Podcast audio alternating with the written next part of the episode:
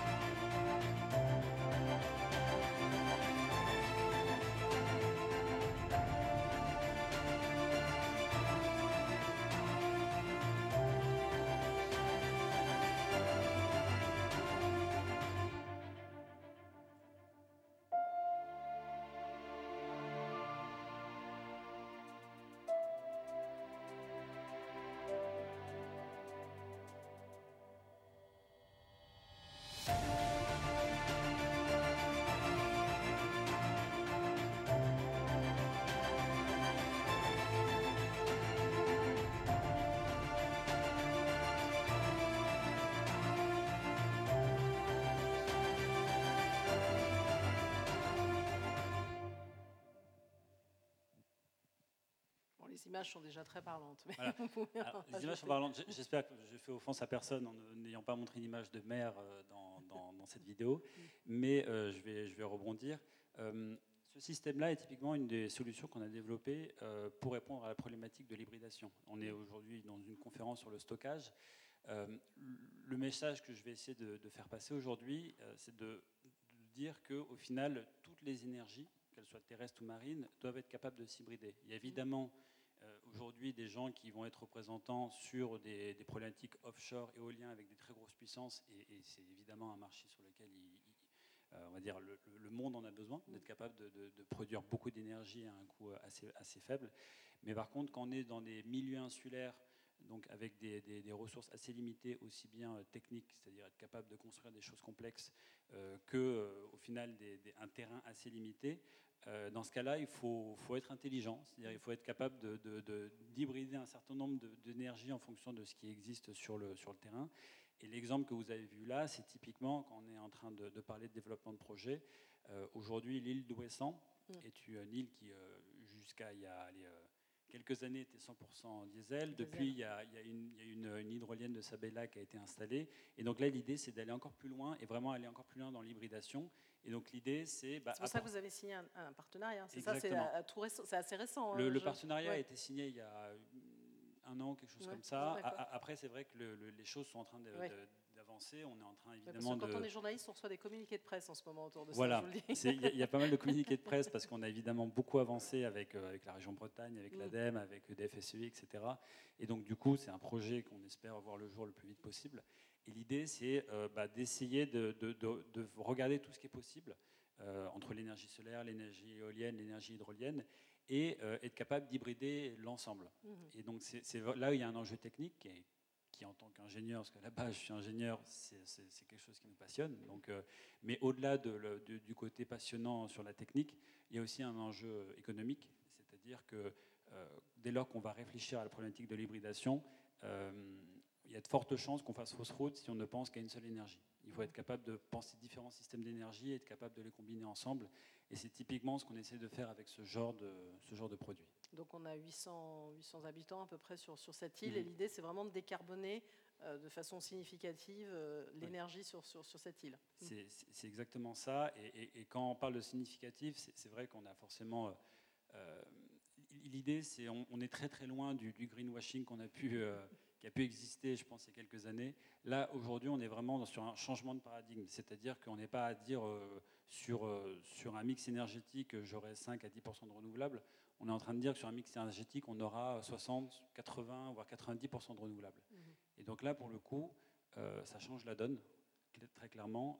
et, et c'est là où c'est intéressant, c'est que le milieu insulaire, avec l'énergie marine qui est à proximité, est très certainement le meilleur laboratoire à, échelle humaine dont on dispose sur Terre. C'est-à-dire que c'est très, très certainement ce milieu-là qui avancera beaucoup plus vite que le milieu continental. Alors ça, c'est l'île d'Ouessant, mais vous avez déjà une réalité dans les Caraïbes, je crois, à ce mhm. niveau-là. C'est ça aussi, il faut le dire, parce qu'on parle de réalité. Très gentil de me lancer les, sujets. Euh, oui, en effet, on, évidemment, alors on n'est pas tout. que sur le contexte français. Euh, c'est vrai que la, problématique de l'hybridation existe à peu près partout. C'est-à-dire que vous avez euh, grosso modo 2 milliards d'habitants qui aujourd'hui euh, sont 100% diesel en termes d'approvisionnement énergétique. Donc c'est d'un point de vue euh, environnemental une catastrophe absolue, d'un point de vue même économique c'est une catastrophe, c'est-à-dire que le, coût d'accès à l'énergie des populations qui sont justement dans le besoin est euh, en termes relatifs énorme, c'est-à-dire qu'ils dépensent à peu près la moitié de leurs revenus dans, dans l'énergie. Et donc c'est un vrai enjeu d'être capable d'apporter une solution renouvelable. Et donc pour reprendre l'exemple, euh, aujourd'hui, on est en train de, réceptionner, donc on va bientôt faire une communication publique, mais euh, disons qu'on est un peu en avant-première. Euh, une île, Union Island, 1000 habitants, pareil, 100% diesel, et ça pour dire que ça peut aller très très vite. En l'espace de 8 mois, on a installé une centrale solaire, on a installé un système de stockage, et aujourd'hui, l'huile est majoritairement renouvelable, et ça se fait très très vite. Et alors donc sur l'idée, voilà, c'est hybride. Euh, vous commencez donc à avancer, d'après ce que je comprends, sur voir ce qui peut se passer du côté des énergies marines pour faire le lien avec le, stockage. Donc on en est à travers Ouessant, à travers ce que vous en mettez en place un petit peu au, démarrage de, tout ça. Exactement. Mm. Les, énergies marines, on est à peu près tous d'accord, et je pense pourquoi on est là aujourd'hui, elles ont un potentiel à peu près énorme. Mm-hmm. Euh, juste du fait de l'énergie potentielle apportée par la mer. Et, donc, du coup, euh, c'est vrai que les hydroliennes, étant donné qu'on a un champion français, en l'occurrence Sabella, euh, on, est, très fiers de, faire un projet avec eux. Mais il n'y a pas que l'hydrolienne, il y a beaucoup d'autres types d'énergie. C'est vrai que moi, euh, j'ai les yeux grands ouverts quand on parle d'éolien flottant. Je, n'attends que des projets, que des projets éoliens flottants voient le jour. Mais voilà, mais il y a aussi d'autres systèmes, et même profiter de la mer pour faire du stockage d'énergie. Enfin, il y a mille choses à faire. Et, et, étant donné que la France a une position particulière d'avoir euh, le premier ou le deuxième, suivant les débats, domaine maritime au monde, on a vraiment un potentiel qui est extraordinaire, il faut absolument l'utiliser. Bah,